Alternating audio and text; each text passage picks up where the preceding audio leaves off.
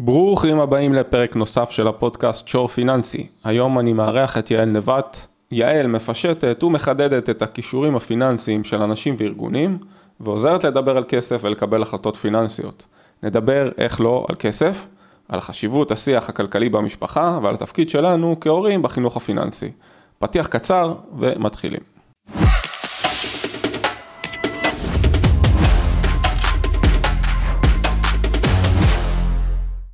רגע לפני שמתחילים, חשוב לי להגיד שבעקבות בעיה טכנית בהקלטה, איכות הסאונד כשיעל תדבר תהיה פחות טובה מהרגיל, והסאונד שאתם שומעים הוא לאחר המון מאמצי תיקון, גם בעזרת AI. ועם זאת אני בטוח שתהנו מהתוכן של הפרק, אז בואו נתחיל. אה, יעל, ברוכה הבאה. איזה כיף לארח אותך. אתה שהזמנת אותי. אז אני הצגתי אותך בקצרה, בואי תציגי את עצמך קצת אה, יותר לעומק. אני רוצה לספר קצת על הרקע המקצועי שלי ואיך הגעתי לנקודה שהיום המקצוע, מה היום המקצוע שלי נותן לי, מאפשר לי לעשות. אה, כשסיימתי את הלימודים בכלכלה ומנהל עסקים, אז אה, באופן מקרה למדי אה, הפכתי להיות מפצעת בבורסה, מקצוע שהיום לא קיים, ובמשך שנתיים קניתי ומכרתי ניירות ערך בשם אחד הבנקים עבור הלקוחות, שבדיעבד התקופה הזאת אפשרה לי, או הקנתה לי המון המון ידע טכני על ניירות ערך, וידע על מסחר, וידע על דברים שהרבה מאוד אנשים שלומדים מימון לא מכירים. הידע הזה אחר כך היה שווה הרבה כסף בשוק ההון. מהתפקיד הזה עברתי להיות אנליסטית, קודם בחברה גדולה לניהול קרנות נאמנות ואחר כך בבית השקעות. במשך אה, כמעט 15 שנה כתבתי הערכות שווי וניתחתי דוחות כספיים, ובחלק האחרון של התקופה הזאת נתתי שירות למשקיעים בינלאומיים שבאו להשקיע בישראל. וככה התחילה ההיכרות שלי גם עם שווקים בינלאומיים וגם עם אה, גופים מאוד גדולים מוסדיים בעולם, בעיקר באנגליה ובארצות הברית.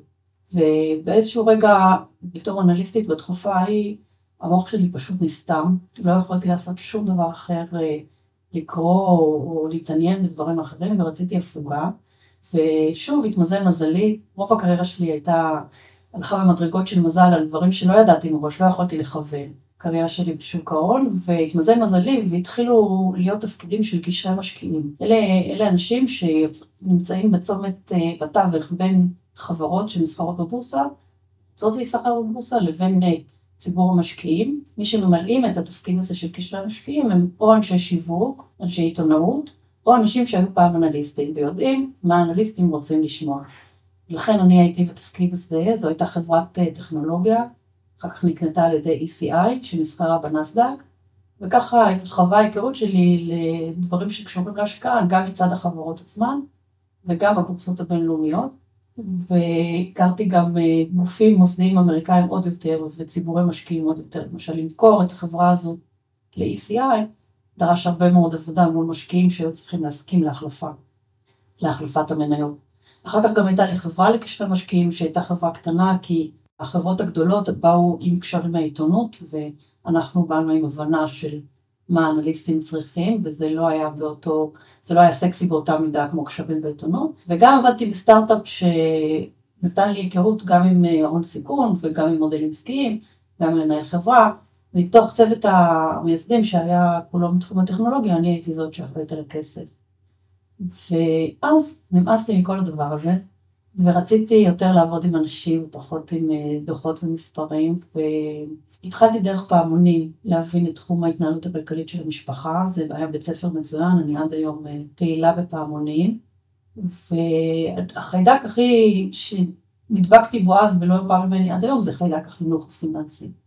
כי להבנתי יש פער נורא נורא גדול בין איך שאנשים מתנהלים בכל תחום אחר של החיים שלהם, אחראים, מתוכננים, עם מטרות, עם שיתוף פעולה, עם עבודת צוות, עם סדרי עדיפויות, עם לדעת ליישב סכסוכים ולפתור קונפליקטים, לבין היכולת שלהם או האופן שבו הם מתנהלים עם כסף, היכולת קיימת, רק הביצוע בינתיים עוד לא שם, וזה נורא נורא חבל לי, זה בעיקר חבל לי כי כסף יכול לעבוד בשבילנו, הוא יכול לשרת את המטרות שלנו, הוא יכול לחבר בינינו, כשאין שיתוף פעולה בתוך המשפחה על כסף, וכשאין דיבור על כסף, זה יוצר סדק בתוך מערכת היחסים. זה גם מגדל עוד דורות שלמים שלא יודעים להתנהל עם כסף, אבל זה גם חבל ברמת מערכת היחסים. ואני עושה, כל מה שאני עושה היום נועד לזה שאנשים יהיה להם יותר קל עם הכסף שלהם, עד לרמה שהם ינהלו אותו, אבל קודם כל שיהיה להם יותר קל. יש לך תובנות אחרי הרבה שנים עם אנשים, מה, מה מוביל לפחד הזה דווקא בכסף? יש הרבה מרכיבים לסיטואציה הזאת. אם תחשוב על בעל המאה או בעל הדעה, ואלה שהיה להם כסף קיבלו המון הערכה, גם היום אתה מודד אנשים לפי המשכורת שלהם, לפי הרכוש שלהם, לפי החוויות שלהם, לפי כל מה שכסף יכול לקנות. כסף הוא כוח, אז כמו שאתה מעריך אה, ספורטאי שנראה טוב, או נראה טוב, אני מתכוונת מבחינת המאמץ הגופני שהוא עשה והתוצאות שהוא השיג בהיבט הזה, שזה כוח של שרירים, אבל יש גם שרירים שאפשר להשתמש בהם לרעה. כמו שיש מנהיגות שפועלת לטובת האזרחים או לטובת מי שהיא מובילה, יש גם מנהיגות שלא פועלת לטובת מי שנתן לה את הכוח. אז השימוש בכוח, אפשר להשתמש בו לטובה, אפשר להשתמש בו לרעה, והרבה מאוד פעמים לא עומדים בפיתוי. מי שיש להם את הכוח, משתמשים בו לא, לא תמיד לטובה. אז אה, יש מקום שבו הכסף הוא כל כך חזק שמשתמשים בו לרעה. ואת חושבת שחינוך מגיל צעיר יחסית יכול לש... לעשות איזשהו שינוי בדבר, בתפיסה הזאת, אולי בהמשך החיים, להתנהל יותר בנוח? אני בטוחה בזה, כי למשל אתה יכול לראות הבדלים בחינוך, אה, בחינוך המגדרי. אתה יכול לראות איך אנשים צעירים, אה, אולי אפילו יותר צעירים ממך, כבר פחות חוששים מכסף ויותר מוכוונים להשקיע, והם מבינים את התועלות, והם גם מבינים לצד התועלות את המחיר של ההימנעות. יש לנו פה שני דברים, יש פה גם להבין את התועלת, שזה אתה יכול לפעול מהשכל ולהגיד, טוב, אני חייב עכשיו לעשות ספורט. אבל להבין את המחיר של ההימנעות, זה גם סוג של מוטיבציה, והיא גם יכולה לעבוד. הסיטואציה היא כל כך מורכבת מבחינה רגשית והתנהגותית וחברתית, שאחד כבר פחות חשוב לי להבין את השורשים שלה, ואני יותר ויותר מתמקדת בזה שלכל אחד יהיו פתרונות אחרים. לכל אחד אפשר יהיה למצוא מנוע אחר כדי לצאת מהמקום התקוע הזה, מהמקום החושש, מהמקום המסתייג. אפשר, אפשר לעזור כנראה בהמון המון דרכים, ולכן צריך לנסות את כולם, כי זה שווה את זה. זהו, שאלה איך, איך גורמים לאנשים להבין שזה שווה את זה ולצלוח את המשוכה הזאת אחרי שכבר, נניח אנשים שהם לא צעירים, לא ילדים, שהגיעו לגיל 30-40 והם כל החיים נמנעו מכסף והיה להם קשה לדבר על זה או לחשוף את זה החוצה לחברים. איך, איך הם מתחילים את השיח, איפה הם uh, צורכים את המידע, איך הם עוברים את הפחד הראשוני הזה? מה, ש, מה שאני רואה זה שזה כנראה אה, פעולה רב, אה, רב שכבתית, רב כיוונית, והבשלות הזאת מגיעה כתוצאה מכמה חוויות שהם עוברים. והרבה פעמים שואלים אותי אם אני מצליחה בעבודה שלי, אני או זורעת זרע או משקה זרע של מישהו אחר זרע. אני לא יודעת לעשות את כל התהליך בעצמי, הוא נשגב מבינתי. ואני רואה שיש קצת תוכניות טלוויזיה וקצת חברים שדיברו, וקצת הורים שנתנו ודחפו, אני, אחד הדברים שאני אוהבת לעשות זה לדבר עם זוגות צעירים כשהם מתחילים להיות זוג. זוג שמתכוון להישאר זוג. Mm-hmm. והרבה מאוד מהחברים שלי נותנים את זה מתנה לילדים שלהם. בואו תדברו איתה שעתיים, ותמצאו את הדרך הכלכלית המשותפת שלכם. הם בחיים לא דיברו על כסף לפני זה. והם לא דיברו על סדרי עדיפויות של כמה אבוקדו אפשר לקנות אם רוצים בקיץ לנסוע לחוץ לארץ. אז אני פעם שמעתי מישהו שאומר אה, שמשפחה זה כמו עסק. צריך לנהל את זה כמו עסק, את מסתכלת על זה בצורה דומה? אני מסתכלת על זה כמו על שותפות. ושותפות בעיניי היא יושבת על כמה רבדים, כמובן גם על הרצון להיות שותפים או על ה... אפשר לקרוא לזה אהבה, אבל על ההבנה שאנחנו שותפים ולכן הטולרנס שלנו, הסבלנות שלנו למידות, לטעויות, יותר גדולה מאשר יש לנו כלפי אנשים שהם מחוץ למשפחה. אם אנחנו רוצים אה, להיות חברים טובים כשאנחנו שותפים, אז אנחנו צריכים לסלוח ולוותר ולהתחשב ולעזור ולפרגן ולתמוך וגם לצפות לזה בחזרה. ויכולת להפריד את הפן הכלכלי מהשותפות הזאת, משאר ההיבטים של השותפות, יושבת על זה שיש לכל אחד חשבון בנק נפרד. וכל אחד היה אישות כלכלית לפני שהייתה הזוגיות הזאת, אבל גם היה לי יומן נפרד כשהייתי, לפני שהייתי בזוגיות. משום מה את הזמן מאחדים, משום מה את סדרי העדיפויות של החופשה מאחדים, מוצאים את הדרך לחנך ילדים ביחד, אבל בכסף נשארנו עם הכרטיס אשראי שלנו, עם המשכורת שלנו, בעיקר כי אפשר למדוד את זה, כי זה דבר מדהים, וגם בגלל שכל הסביבה מעודדת את האינדיבידואליזם הזה. ובעיניי זה סוג של עבודה בעיניים, אנשים קצת עובדים על עצמם בעיניים, כי אוקיי, אז יהיו שני חשבונות בנק נפרדים, אבל מי אוכל יותר אבוקדו ומי מתקלח יותר? זה בסוף יגיע לזה, ואיזה חופשה אפשר, אנחנו יכולים להרשות לעצמנו, ואיזה חינוך אנחנו יכולים להרשות לעצמנו, וכמה אנחנו משלמים על כל הריון. אנחנו משלמים על הריון? אולי זה בעצם אה, מתקשר לעובדה שאנשים מעדיפים לשמור על האינדיבידואליזם הזה, על ה... אני מכניס ככה אז אני יכול להוציא ככה וככה, אל, ת, אל תגביל אותי. הם לא הפנימו את משמעות השותפות, ודרך אגב זה גם לא יעזור מבחינה חוקית אם חלילה תהיה פרידה. אה, מבחינת, מבחינת בתי המשפט והחוק בישראל או בהרבה מקומות, כל מה שנצבר במהלך הזוגיות שייך לשניהם ולא משנה באיזה חשבון בנק זה נמצא. מעבר לזה, שאם כל היום אנחנו חושבים, או מרבית הזמן אנחנו חושבים מה יהיה ביום שאחרי שניפרד, אנחנו לא עסוקים בלמנוע את זה שניפרד ולעבוד על זה שאנחנו שותפים. אז איפה לדעתך הנקודה הזאת שהרי בסוף, בסופו של דבר מתחילים, שני אנשים נפרדים לגמרי, חשבון נפרד, כל מיני רצונות נפרדים, מתחילים איזושהי שותפות, איזשהו קשר, באיזה נקודה זה, זה כיוון טוב להתחיל אה, לאחד חשבונות, לדבר על זה? זה כנראה לא נקודה אלא תהליך, והתהליך הוא תהליך שבו מתגבשת ההבנה שאנחנו ביחד. אנחנו מפסיקים לחפש בני זוג אחרים, אנחנו משקיעים בדבר הזה, אנחנו מתייעצים אחד עם השני לגבי קריירה, לגבי תחביבים, זה החבר או החברה הכי טובים שלי, ונראה שאנחנו נהיים ביחד, אז כדאי לדבר גם על השותפות הכלכלית. יש לזה גם יתרונות בעצם, כי ברגע שאתה אני רואה בזה רק עיתונות. אני רואה בזה רק עיתונות. מי שרוצה. אה, פרטיות ואוטונומיה בתוך מערכת חיים משותפת, יכול לבקש אותה. וכמו שאני לא רוצה שיסתירו ממני מי נפגשים, ככה אני לא רוצה שיסתירו ממני על מה מוציאים. אם אני לא רוצה סודות בתוך החיים המשותפים שלי, בשותפות שלי, אני גם לא רוצה לעשות סודות לצד השני. ואין שום הבדל בעיניי בין סוד כלכלי לסוד של הזמן או סוד בקריירה.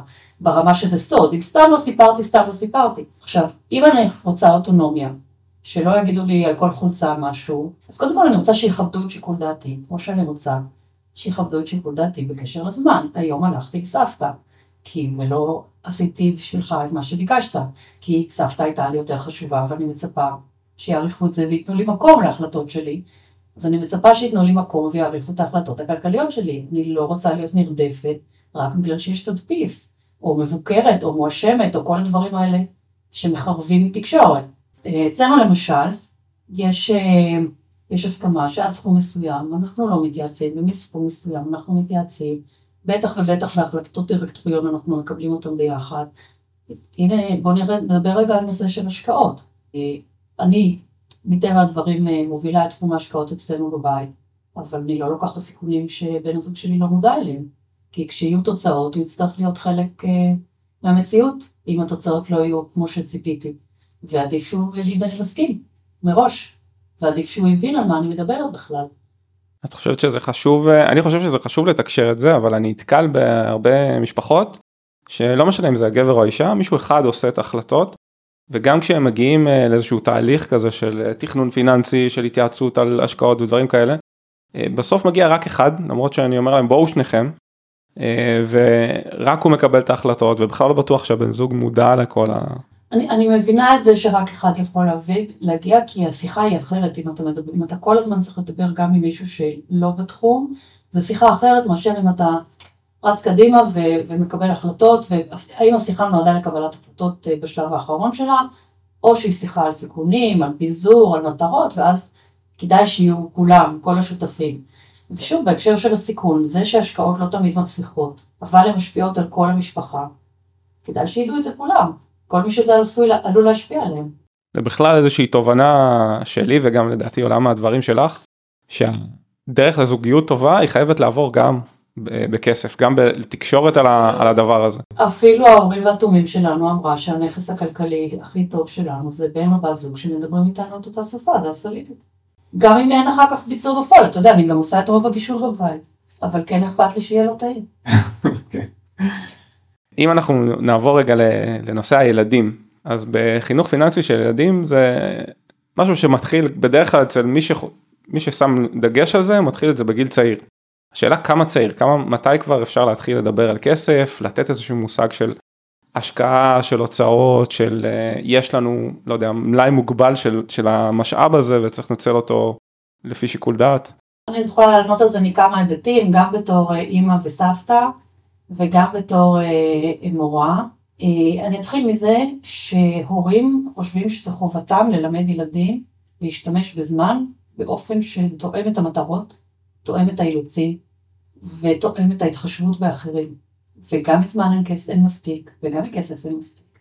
ולכן להגיד אין מספיק כסף זה נורא נורא אנושי ומציאותי, וכדאי שילדים ילמדו את זה. וגם להגיד, אנחנו מקצים את הכסף שלנו לפי המטרות שלנו, תואם את ההתייחסות לזמן. זאת אין פה מיומנות או כלים או שיח שההורים לא פגשו מעולם. הם כן מדברים עם הילדים בדיוק על אותו דבר ארטילאי. גם זמן הוא דבר ארטילאי, וגם כסף הוא דבר ארטילאי. עכשיו למשל, אני צריכה להסביר שמאחורי הכרטיס אשראי שנשלף כל הזמן יש קופסה ויש בתוכה כסף. וזה שהקטנים עוד לא רואים את הכסף, זה לא אומר שהכרטיס אשראי מאפשר להוציא כל סכום, כי יש מאחוריו גם קופסה עם כסף וגם שיקול דעת. ואני מלמדת סדרי עדיפויות. מה יותר נכון, לקנות ארטיק בג'ימבורי ב-13 שקלים, או לקנות אותו בסופר ב-6.5 שקלים. לקנות ארטיק ליד הבית איפה שנוח ב-8 שקלים, או לקנות אותו בסופר ב-6.5 שקלים. עכשיו, כל הדברים האלה, ילדים יכולים להבין, זה לא הופך אותנו לעשירים או עניים, זה הופך אותנו לאנשים עם שיקול דעת, עם מטרות, ועם יכולת תכנון. אלה הכל דברים שאנחנו רוצים להקנות לילדים שלנו. ואפשר לדבר על זה לפני דמי כיס, ככל שהילדים יותר גדולים, אז הקטנים כבר שומעים על השולחן של ארוחת ערב, אבל בעצם כל שיחה בין המבוגרים, אם היא נעשית מתוך מודעות למה הילדים שומעים, שזה גם כן מאפיין הרבה מאוד הורים היום, שמדברים על כל מיני נושאים, אבל הם חושבים מה הילדים לומדים מזה. גם בנושא כסף. אפשר לדבר, חשבתי על זה ובדקתי והחלטתי שיותר חשוב לי שניסע כולנו לטיול, או אני יודעת שהיא צריכה נעליים אז לכן לא קניתי לעצמי. כל האלמנטים האלה של תכנון והתחשבות וויתור ובחירה ומה שאתה רוצה, הכל קיים שם והכל נמצא בכל רבדי החיים.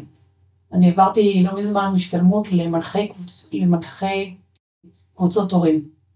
אנשים שבאים ממדעי התנהגות, אנשים שלא רוצים לדבר על כסף, לא רוצים לשמוע על כסף, וקרוב לוודאי גם לא נכנס הכסף לחדר הטיפולים שלהם, כי הם עצמם לא יודעים להתמודד עם זה, ולכן הם לא יודעים מה לעשות עם המתח שהנושא הזה מביא.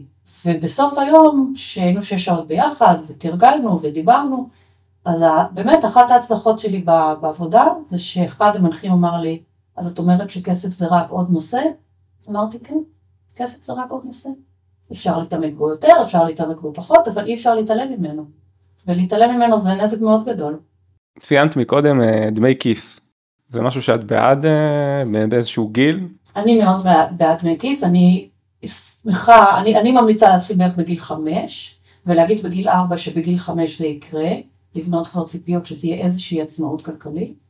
ודמי כיס הולכים עם איזשהו הסכם, גם הסכם של ההורים עם עצמם, וגם הסכם של ההורים עם הילדים, וזה הסכם משתנה, כי הצרכים של הילדים משתנים והאופי שלהם הוא שונה, והמצב החברתי שלהם משתנה.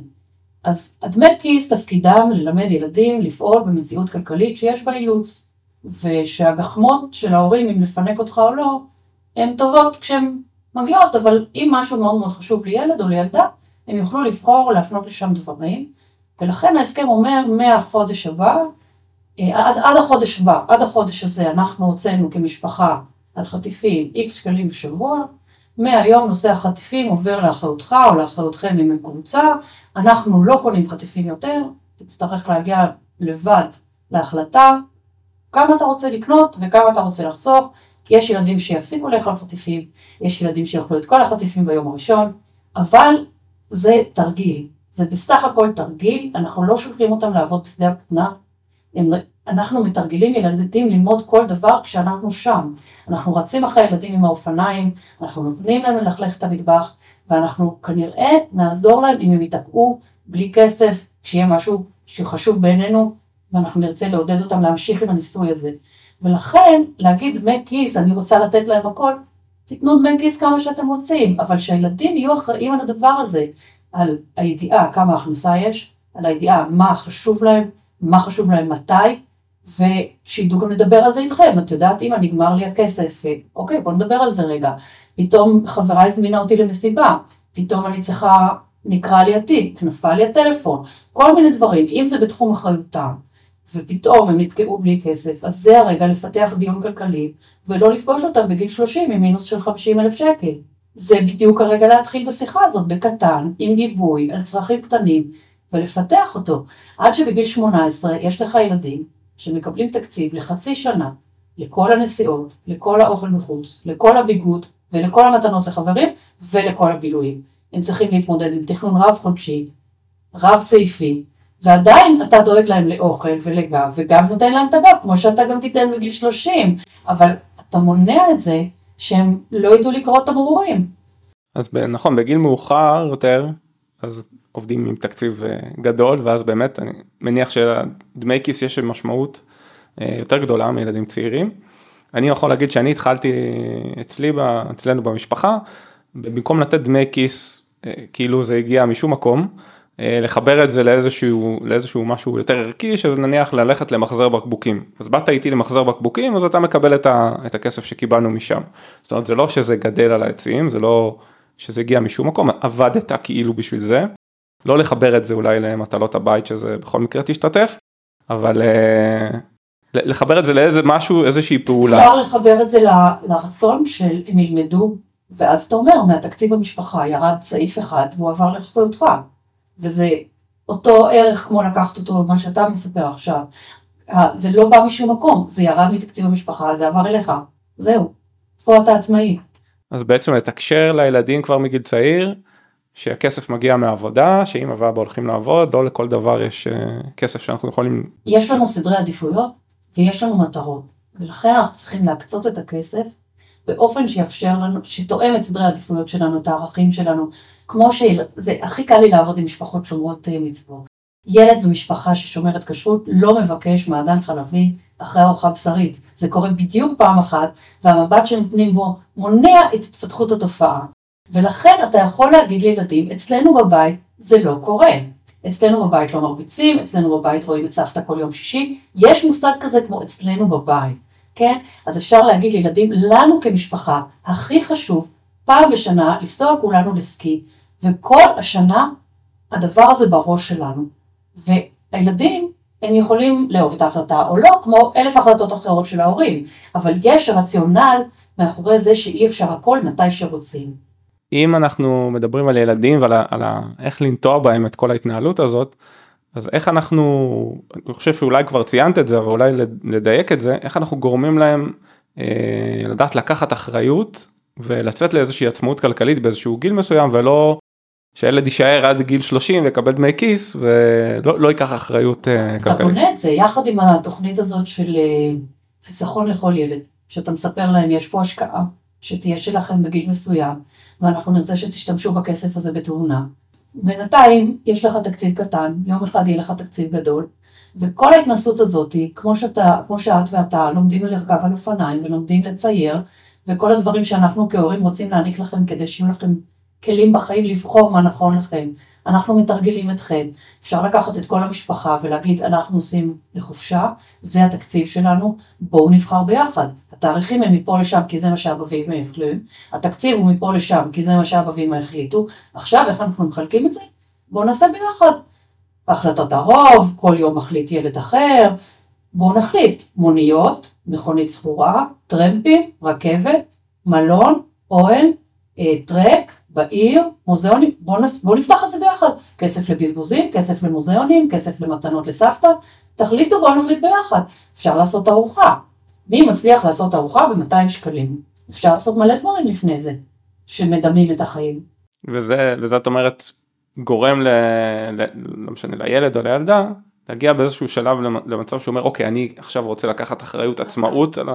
יכול לסמוך על זה ואתה יכול להגיד לו, בגיל 21, אני אוכל להקצות לך, או בגיל 27 או בגיל 58, לא אכפת לי, אבל לתת לדבר הזה תפוגה, כמו שברור להם שהם ילכו לצבא, או יצאו מהבית, או ילכו ללמוד. יש דברים שברורים, אתה בונה את הציפייה.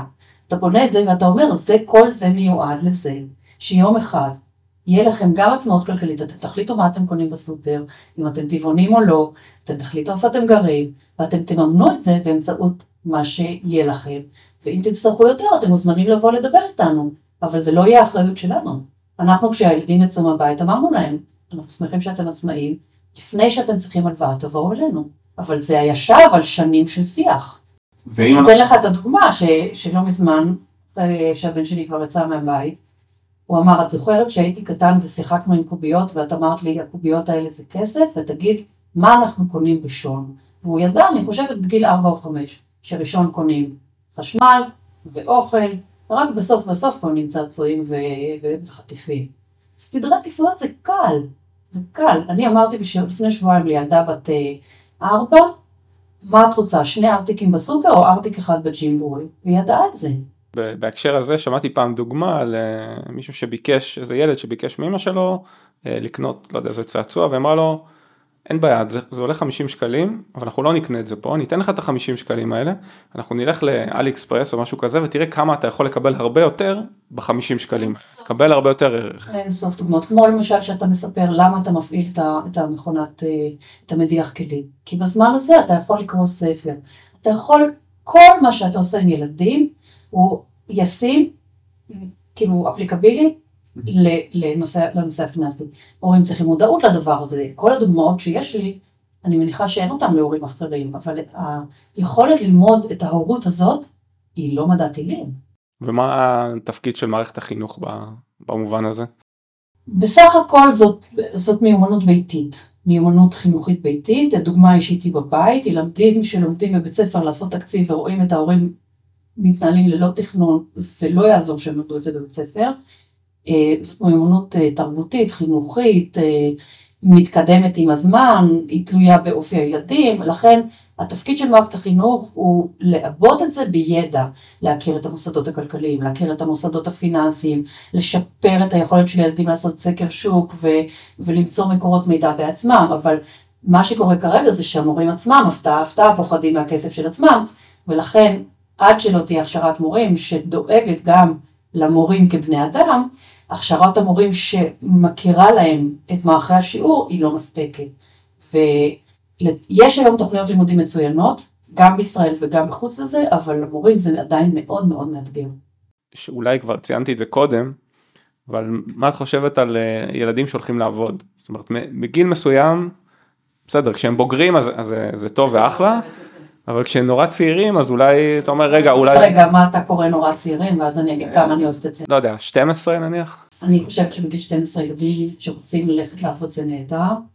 אני חושבת שעבודה מלמדת אה, כמו חוג משמעת ותשומת לב ואחריות ולהגיד אתה רק תלמד זה שוב אותו דבר זה, זה כמו לא ללמד את, מיומנ... את משימות הבית. אה, יש חיים והחיים כוללים הרבה מאוד דברים כולל אחריות על אה, תשתיות בחיים. אה, שזה גם לנקות וגם להרוויח כסף, או גם לסדר את השולחן וגם לבחור עבודה ולהתמיד בה, היא צריכה להיות מותאמת לגיל, היא צריכה להיות מותאמת ליכולות, היא צריכה להיות בגיבוי ההורים. אני כששמרתי בגיל 17 על ילדים שההורים שלהם נסעו לחו"ל, אמא שלי הייתה בגב שלי. זה לא... ועשיתי הכל בלעדיה, אבל גם האימא שעזבה אותם וגם אני ידענו שאימא שלי בגב שלי. אז לכן ילדים צריכים להיות עם תקשורת הורית כמה שיותר טובה, והתנסויות כמה שמתאימות להם. אז התנסית, וזה כרגע לא מתאים, אז בואי תתנסי בעוד חצי שנה עוד פעם, במשהו אחר. אבל ללכת לעבוד, זה, זה קלאסי, ואז יש להם כסף. פה אני רוצה להוסיף עוד משהו. המשפט, הכסף הזה הוא שלי, אני אחליט עליו, הוא כמו אני צובעת, צובעת את הקירות בחדר שלי, כי הוא החדר שלי. אה, לילדים אין מספיק שיקול דעת וראייה מספיק רחבה, וכמו שבמשפחה דתית לא ירשו בכסף שילדים הרוויחו בעצמם לקנות מעדן חלבי לאכול אותו אחרי ארוחה בשרית, ככה גם אנחנו בתפיסה שלי כהורים, יכולים לשים לב על מה הילדים שלנו מוצאים כסף, גם אם הם קיבלו אותו במתנה, וגם אם הרוויחו אותו בעצמם, והקיצון של זה זה שאנחנו לא נרשה לקנות סמים, נכון? ובצד השני אנחנו יכולים להגיד אצלנו בבית, מכל כסף שמקבלים, 50% זה להוצאות, 20% זה לחיסכון, ועוד 30% זה למטרות שהן לטובת אחרים, זה יכול להיות ביום שישי בערב, לכבד את כולם באיזה שוקולד חגיגי, זה יכול להיות לעמותה, בדיוק כמו עם זמן.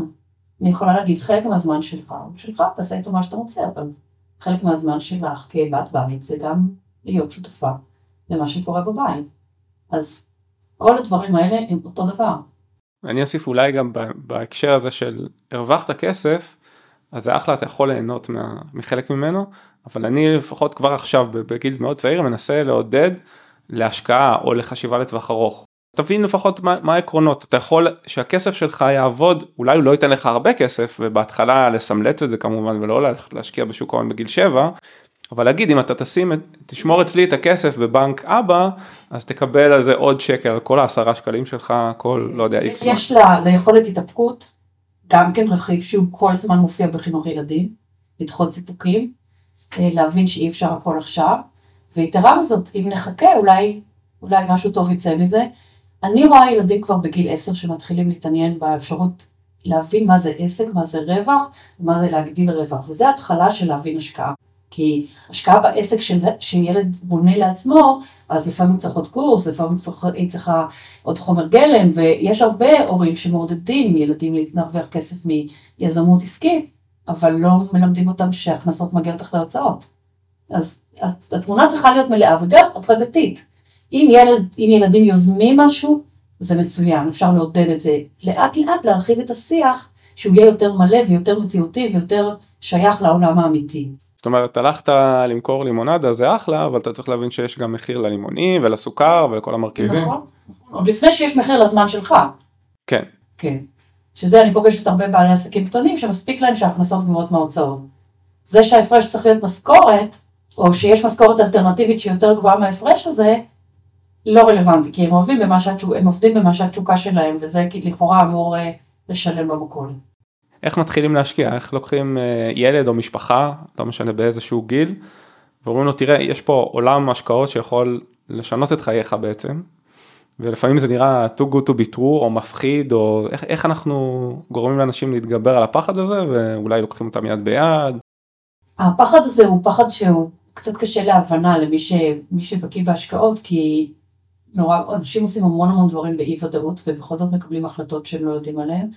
ונתתי לך את הדוגמה הזאת שדיברנו, אני אתן אותה עכשיו, שאם אני משקיעה ב-500 שקלים במשהו שעלול להפסיד 20 אחוז, זה המון המון המון אחוזי הפסד שזה לא סטנדרטי, ואז אני אפסיד 100 שקלים.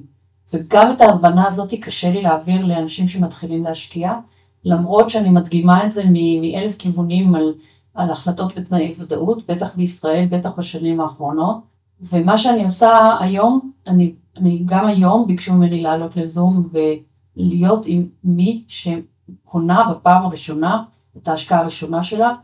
אני בעד לפשט את זה עד כמה שאפשר, להזכיר שממילא כולנו בעלי תיק השקעות, גם בפנסיה, גם הרבה פעמים בקרן השתלמות וגם ילדים בחיסכון לכל ילד. וכמו שלא ניתן לאף אחד לנהל את התזונה שלנו, או את הבריאות שלנו, ניקח על זה אחריות, אנחנו בעצם רוצים רמת אחריות דומה גם לגבי הכסף שלנו, רוצים הלימה בין רמת האחריות שלנו, אנחנו רוצים חוסן פיננסי כמו שאנחנו רוצים חוסן גופני, ולכן אנחנו אה, נאלצים ללמוד את הנהיגה בדרכים האלה, ואנחנו נעשה את זה, כי אנחנו עשינו כל כך הרבה דברים אחרים שהיו לנו חשובים. אפשר לעשות את זה ביחד, אפשר לעשות את זה בשיעור פרטי, אפשר לעשות את זה עם, עם מישהו שעושה את זה בשבילנו, כמו כל דבר אחר שאני רוצה לעשות, אני יכולה לבחור את הדרך, ואפשר לשלם על זה, אפשר לעשות את זה בחינם, אבל כולנו, כולנו, כולנו בעלי תיק השקעות, ולכן אנחנו רוצים להיות מסוגלים לקחת אחריות ולפחות לבחור מול בעל מקצוע, מול, לא, הרי בעלי מקצוע בתחום הפיננסי גם אם הם יעשו הכי טוב שהם יודעים, הם ייתנו לנו את הממוצע. וכמו שלא ניקח את העגלה הממוצעת לתינוק, או את הטיול הממוצע, ננסה לעשות איזושהי התאמה לצרכים שלנו, לרצונות שלנו, ליכולות הרגשיות שלנו, ליכולות הפיננסיות שלנו, ליכולות הגופניות שלנו. גם בתחום הפיננסי נרצה את מה שהכי טוב לנו.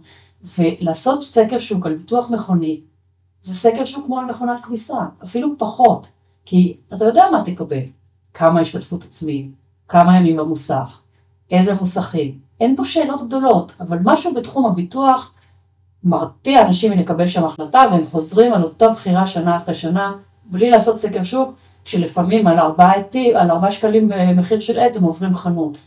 אז יש הרבה מאוד עבודה לאנשים כמוך וכמוני וכמו כל הקהילה שעובדת בנרמול השימוש בכסף ובנרמול ההחלטות הכספיות, ולאט לאט זה משתנה.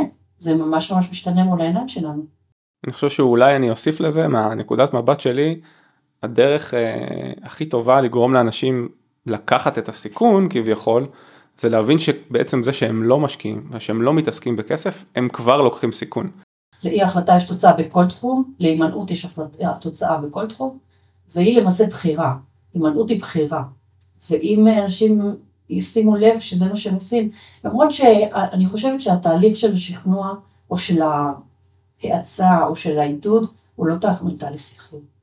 הוא תהליך של אה, לרתום אנשים למסוגלויות אחרות שלהם, ולהגיד להם, ולכמת להם את המחיר, אוקיי, תהיה פה החלטה שגויה, מה יקרה? והרבה פעמים הנזק הוא, אה, מצד, לצד הנזק הפיננסי יש גם נזק רגשי, אני ארגיש שאני כישלון, אני, אני אקבל ביקורת מהשותפים שלי להחלטה, שלא השתתפו בהחלטה, אבל שותפים לביקורת, אני ארגיש אשמה, שלא למדתי מספיק.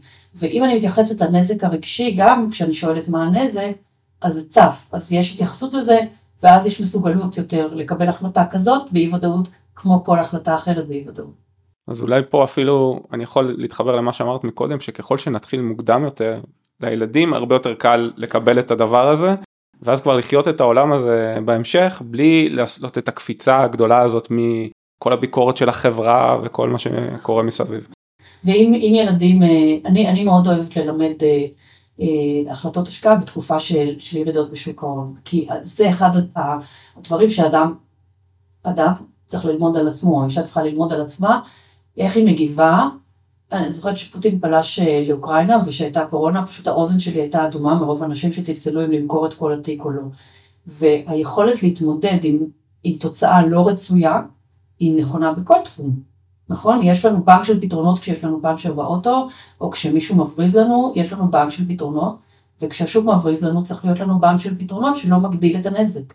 זה בכלל, כאילו אני מעודד אנשים להבין ש... אל תשקיע ב-S&P 500 כי שמעת מישהו כותב על משהו, ב, לא יודע, בפייסבוק או איפשהו, תבין את המשמעויות, תבין את הסיכון, וברגע שאתה תהיה מוכן אז כשזה יקרה יהיה לך יותר קל להתמודד, זה לא אומר שיהיה לך בטוח קל להתמודד ועדיין יש אנשים שיברחו ויגידו אני לא מוכן לסיכון הזה, קפצתי למים עמוקים מדי, אבל ברגע שאתה כבר מוכן ובנית את התרחיש שסביר שיקרה, כי בשוק ההון יש מפולות, כל 10 שנים, כל 15 שנה יש 20-30 אחוז נפילה, צריך לדעת להיות מוכן לדבר הזה, ברגע שאתה כבר מוכן ושיש לך תרחיש איך להתמודד עם זה, אז הרבה יותר קל לקבל את זה, ואני מאוד מסכים שגם בקורונה וגם ב-2022 שהיו נפילות, זה היו השנים הכי מלמדות, למי שהיה כבר בשוק וחווה את הנפילה הזאת לפחות פעם אחת, בעיקר אם אתה בהתחלה אז גם לא הפסדת הרבה כסף אבסולוטית, אני חושב שזה הדבר הכי מלמד אה, ונותן ביטחון להמשך. זה כמו שנדבקנו בקורונה, ולמרות המסכה והחיסון, היינו צריכים להתמודד עם מה שזה הביא. אי אפשר, אי אפשר לדעת על הכל, ואני חושבת שה, שהיכולת להגיד, אוקיי, מה יהיה פה הנזק, ולדמיין, בואי נדמיין רגע, שהכסף הזה המיועד להחלפת מכונית בעוד ארבע שנים, ב-80 אלף שקל. בוא נדמיין שבעוד ארבע שנים יהיה לך רק עוד 60 אלף שקל בחיסכון הזה.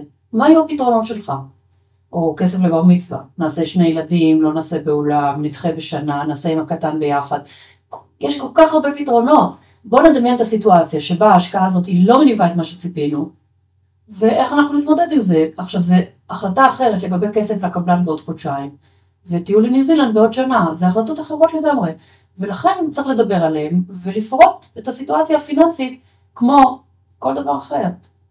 זה כל כך דומה להכל. אז אם ככה ננסה לסכם ולתת איזה שניים שלושה טיפים למשפחות עם ילדים צעירים שרוצים עכשיו, עוד לא התחילו להתנהל, עוד לא התחילו בחינוך פיננסי לילדים, מה את ממליצה להם, איך את ממליצה להם להתחיל? מי שמתחבר לרעיון של אה, הכנת תקציב, מי שזה לא מרגיש לו להתקלב ולהיות אני, אני בעין, אני חושבת שזאת התחלה הכי טובה.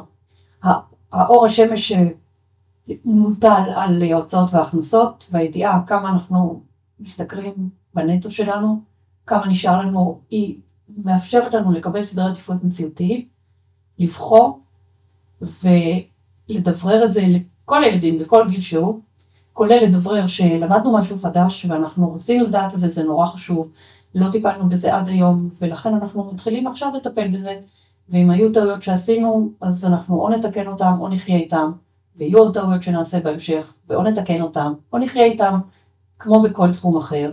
זה, זה, ואתם ילדים, כשאנחנו נבין כמה אנחנו מוציאים על כל מיני דברים, אנחנו נעביר חלק מהסעיפים שרק אתם נהנים מהם לאחריותכם, כדי שגם אתם תלמדו להכין תקציב בשביל עצמכם, ואנחנו כאן לשאלות ו... ולהתלבטויות ולשינויים ולבחירות. בכלל לא להשתמש במילה התקלבות, לא להשתמש במילה ויתור, להשתמש במילה בחירה, לא להשתמש במילה אין לי, אלא להשתמש במשהו קצת יותר ארוך ולהגיד אין לי לזה עכשיו, שמעיד גם על שיקול הדעת וגם על הזמניות, אה, לשתף את הילדים כמה שהם יותר קטנים זה יותר קל, ילדים מתבגרים רק רוצים ברדק, שלא תדעו כמה כסף הם צריכים מכם, והם אה, צריכים המון כסף. אם אפשר לעודד ילדים לעבוד בכל דבר שאיננו מטלות הבית בסדר גודל שמתאים להם, אני בעד זה.